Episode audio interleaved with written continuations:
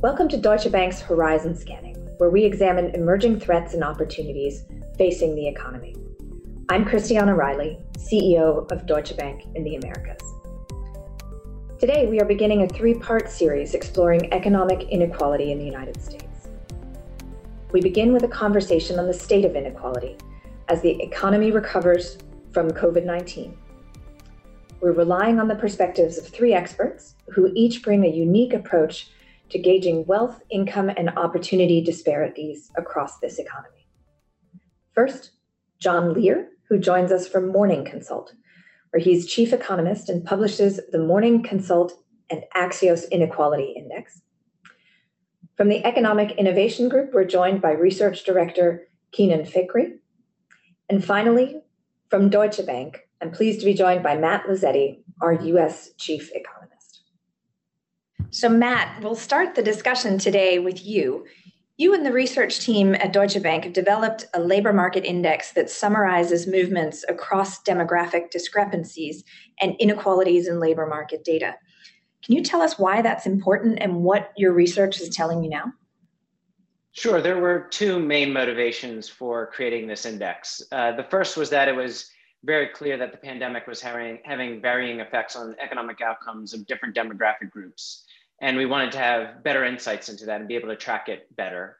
The second was that last August, the Fed adopted what they called a broad based and inclusive interpretation of maximum employment with their policy framework review. Uh, and that meant that to understand monetary policy decisions going forward, we had to uh, no longer just look at aggregate data like the aggregate unemployment rate, labor force participation rate, or employment to population ratio. We really needed to have insights into uh, what was developments for different demographic groups.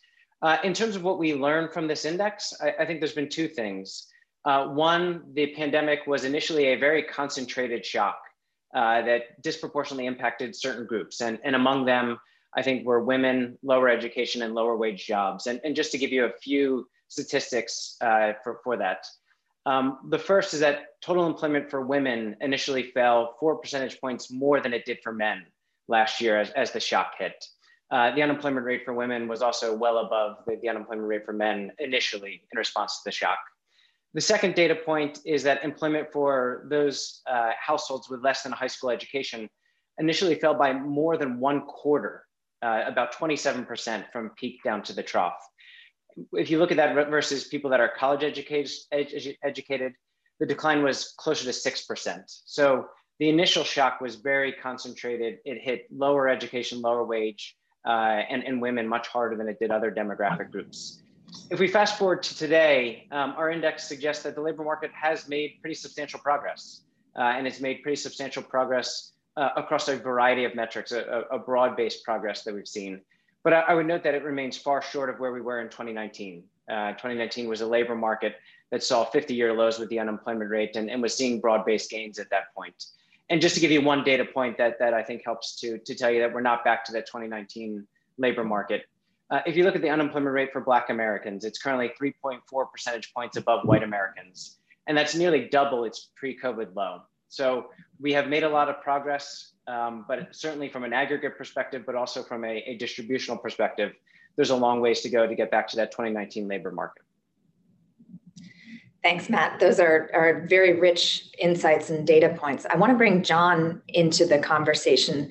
John, at Morning Consult, you've developed an inequality index that measures changes in inequality on a monthly basis. Tell me, what factors are you looking at most closely at the moment within that index, and where's it been heading over the course of the past couple of months? Sure. So, the motivation behind developing this index was pretty similar to what Matthew outlined, which is that you know, in addition to tracking um, trends in, let's say, business cycles, we're also interested in understanding the sustainability of economic growth. And so what we did was, um, I guess the way I would frame it is sort of looking at economic progress from a different dimension, as opposed to just looking at, um, you know, peaks and troughs. We're also looking at the degree to which consumers across the country are experiencing the economic recovery similarly or differently each month. So every month we're taking about 260,000 consumer interviews across the US and aggregating uh, responses to questions regarding consumer confidence, employment outcomes, employment expectations, and then financial vulnerability to provide sort of a comprehensive view of the degree to which consumers are experiencing this recovery and this economic cycle similarly. And what we saw pretty clearly was that over the course of July of 2020, there was growing economic inequality over that period. That's the so called K shaped economic recovery. And then we had this great fiscal shock that occurred first in December and then again in um, March of 2021 that drove a really dramatic decrease in inequality. And at this point, things have sort of settled down while COVID and, and, the Delta variant pose a really significant risk, I think, particularly for lower income adults. We've yet to see the, the drop in confidence among lower income adults translate into a drop in, in employment. Great insights and i think that you know consistent time timely tracking throughout uh, is certainly giving us a, a good read on on developments. I'm going to bring kenan into the conversation at the economic innovation group where I think you've been looking at not just some of the issues of consumer confidence and, and employment, as Matt and, and John have walked us through, but also issues around capital formation. And within that uh, and around that, the very specific zip code level geographic inequalities uh, that are that emerge. Tell us a little bit about the research and what, what you're drawing, what insights you're drawing, Kenan, from that data. Yeah, thanks so much. Uh, and I'll, I'll start with kind of the, the local geographic inequality stuff. I think building on something something Matthew said, right, that the aggregate national statistics hide a lot under the surface across demographic groups and across places too. Uh, and uh, just just last week we released a, a county level kind of examination of of uh, wealth and wealth inequality in the United States, uh, uh, looking at you know the flow of asset income that different communities earn. Uh, this was before the pandemic, 2019, but we saw that like the, the inequality in, in asset income or income from wealth uh, uh, was was I mean grave to uh, sometimes the point of, of ludicrous. If you think of you know the, the average resident of Manhattan has 13 uh, and a half times the asset income of the average resident of of the Bronx. Uh, you know, right next door is, is a pretty incredible kind of inequality. And in many ways, the the pandemic has uh, exacerbated some of those pre-existing inequalities if you look at the performance of financial markets versus much of you know the rest of the of the real economy uh, uh, especially kind of underneath uh, if, you, if you were to remove the public policy pandemic supports that have supported a lot of households through this. Uh, so i think that that's uh, that's a, a theme we'll, we'll, probably be discussing a lot here but if i can pivot i'll pivot to the new business formation angle as well because i think that's that's one of the most interesting trends right now that we're seeing in the recovery. Uh, and I think the most surprising economic indicator that I've observed over the course of the pandemic is that uh, it's actually delivered a huge entrepreneurial shock to the U.S. economy. You know, after initially really suppressing business applications for a couple months, uh, come July 2020, uh, new business applications had reached kind of unprecedented heights. And uh, that bump has been sustained now for well over a year, uh, such that you know 2021, the first six months of the year, uh, were the best six months for uh, new business applications uh, uh, in, in the United States on record. records only go back to 2005, but I think it's safe to say it could be the biggest one yet. and that you know to the extent that you know almost 1 million new business uh, 1 million uh, new applications to uh, start a business that would likely go on and actually employ people. So not just you know, self-employment we're talking about here, uh, were filed in the first six months of the year, and that's 45% above 2019 levels. Uh, again, for the first uh, six months of that year. Uh, so we're talking about something that's really substantial, and it's kind of pervasive across sectors as well. And I think it's definitely an indicator to watch. So I think there's a consensus emerging across all three of you um, that while you know in aggregate the recovery has taken hold, no doubt we have uh, meaningful, very significant risks uh, still ahead from from the Delta variant and what may follow as a consequence of that. Beneath the surface, there are very jagged uh, pockets uh, of exacerbated inequality out of this if you are a policymaker, Matt, sitting uh, in in Washington, sitting at the Federal Reserve, looking in, these days sitting out and would have been sitting out in Jackson Hole, uh, how are you thinking about um, the the role of, of, of that jagged inequality in the recovery in some of the decisions you need to be taking over the course of the next couple of months with respect to tapering uh, or other measures around economic stimulus? Sure, and I think in many ways this is a perfect timing to have this conversation from that perspective, with Jackson Hole being focused on the unevenness of the recovery. I think in, in financial markets, when, when the Fed went through this policy framework review, we were so focused on what it meant for inflation and the Fed's flexible average inflation targeting uh, strategy. But I think what the, the primary takeaway that the Fed had from that policy framework review was that long sustained recoveries uh, can broaden out the gains from the labor market perspective, uh, make us more equal, uh, and at the same time may not trigger uh, upside inflation risks. And I think when the Fed was going around to each of their Fed Listens events, that was the key takeaway that they had uh, essentially. Uh, now, I think from the Fed's perspective, they are facing two-sided risks. inflation, as we all know, has, has risen a lot more rapidly than, than anticipated. Uh, and inflation, if sustained, is a negative shock, which actually is regressive uh, for, for poor individuals. It hurts them more. Um, and the Fed has very blunt tools. They can either you know, change the Fed funds rate or uh, change QE, their QE purchases. So the Fed, I think, is focused very much on building a resilient recovery, one that can be sustained to get back to these, these broad-based gains. Uh, we anticipate, I think, that the Fed will uh, move towards unwinding their, their QE purchases. I think that's an appropriate uh, stance to be taking at this point. I think the Fed believes that uh, the recovery has enough momentum uh, and endogenous momentum that, that will help to sustain it. Uh, and they, they also know that if inflation does run away from them, that they will have to raise rates too, too sharply, and that has very negative outcomes for, for the labor market. So I, I, think that the Fed will, will take the appropriate steps in unwinding QE. I think they're going to be very patient with raising interest rates. And in part, it is because they are very focused on that broad-based and inclusive maximum employment objective. Please, John, come on in. Yeah, so I, I, think there's a way maybe to, to integrate the research that Matthew's doing and what we're seeing in our data and then what Kenan has highlighted, which is that we know that there's a high level of, you know, that employment outcomes over the course of the pandemic have been extremely different.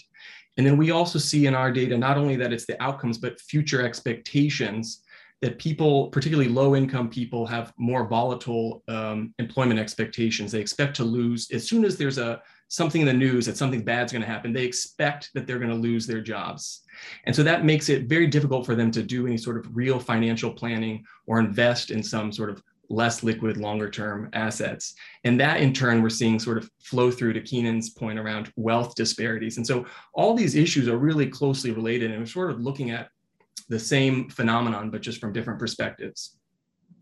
Yeah, and that leads me to my next question, which I'm going to actually pass to all three of you and maybe start with you, John, and then Kenan and, and Matt on it. You know, the way you've described um, the, the view of the world uh, around you know lower income sectors of the population viewing employment as a, a, a, much you know more temporary more volatile situation. It's a pretty structural situation. So you know we really should perhaps think about this impact of the economy on the pandemic. It's not a hiccup right? This is something that existed prior to the pandemic. It's been exacerbated by these conditions um, and it will most likely persist beyond.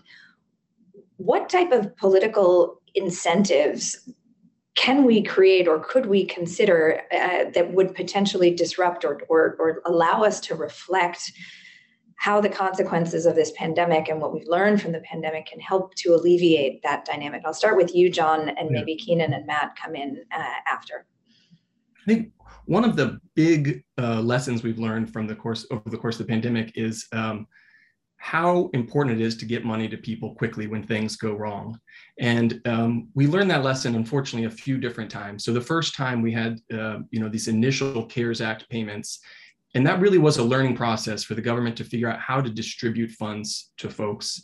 Then we had unemployment insurance benefits, and we had, you know, that's a state-run system where there were uh, you know massive delays in getting those payments out to people and so as a result you know we had this period let's say in um, October, November, and December, where those unemployment insurance payments had wound down, people were not getting the funds. And it took a while for Congress to act again. But once they did, they had learned the lessons from the CARES Act. In particular, they'd learned how to directly distribute funds to people. And so I think that says a lot about um, investing in, in counter cyclical uh, uh, fiscal policy that allows funds to, to provide people with the bridge that they need to feel stable in their personal finances. Kenan, you want to add any perspectives on that based on what you see? Yeah, yeah. I mean, uh, to to some extent, uh, I am uh, a little, I think, optimistic that what comes next may be better than the 2010s. I mean, the 2010s was a rough decade and one of slow uh, recovery and quite jobless uh, for uh, at least half of it. Um, but you know, we've already seen the kind of service sector wage pressures, you know, get uh, really start to dramatically increase uh, the, the wages of kind of the bottom 50% of the workforce. Uh, don't know where that's going to stabilize yet, but that's uh, that that that's good. And uh, you know, to, to, to John's point, I think we have learned uh, through this experiment the value of this these really intensely robust countercyclical policies and stimulus to make sure that the recessions themselves don't do that much damage. Uh, to to households that take them so long to recover. Um, but uh, I am a little wary of, of I think some of the some of the blind spots and the people that are going to fall through the data uh, in the next couple um, uh, yeah over the next couple years. You know, here think of uh, maybe uh, uh, the immigrant labor force that may be undocumented and was predominantly employed in urban service sectors. The near retirees who in the short term might look financially stable, but over the long term they might not be. And then you know we just have uh, pockets of deep, deep damage uh, to uh, the economy uh, f- from the pandemic. Uh, you know, I think of walking around DC, all of the immigrant owned dry cleaners that have disappeared. And if you look in the current population survey, as uh, Robert Fairlie out of the University of um, California, San Diego, I think does, uh, you know, employ- self-employment rates uh, across most demographic groups have actually recovered over the course of the pandemic, but they're down really low for immigrants and for Asians. And I think you know that's just like good luck finding that in the national statistics or in the aggregate data. But I think it's a real pocket of pain that's going to be difficult to adjust, and uh, I'm not sure how we how we pick up some of those pieces. Yeah. So Matt Kenan talked about his optimism around, uh, you know, learning around, you know, fast stimulus, getting getting money where it needed to go.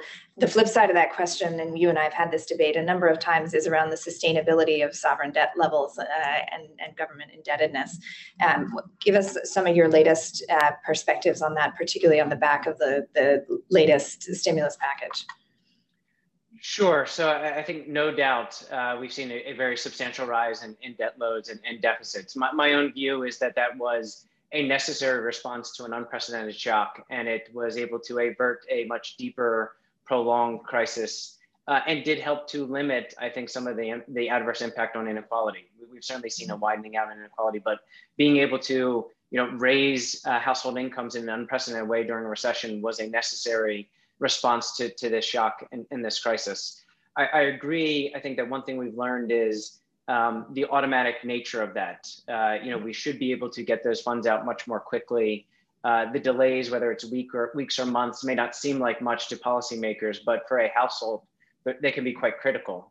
Uh, we can look abroad, perhaps, to you know some of the work sharing programs that we have uh, in Europe as a way to to uh, fine tune these tune these policies to make them more efficient. And then I think simply from a, a uh, from a debt perspective, um, there is a lot of analysis uh, certainly out there um, for, uh, in Washington to take focus away from debt loads and to focus a little bit more on uh, uh, net interest margins and borrowing costs. Uh, and we are currently in an environment where even though interest rates are rising, they're still at historically low levels. and so from a investment in society perspective, I, I think that the, the response that we've had makes sense uh, we may need to see some consolidation down the road, but now is certainly not the time to do so.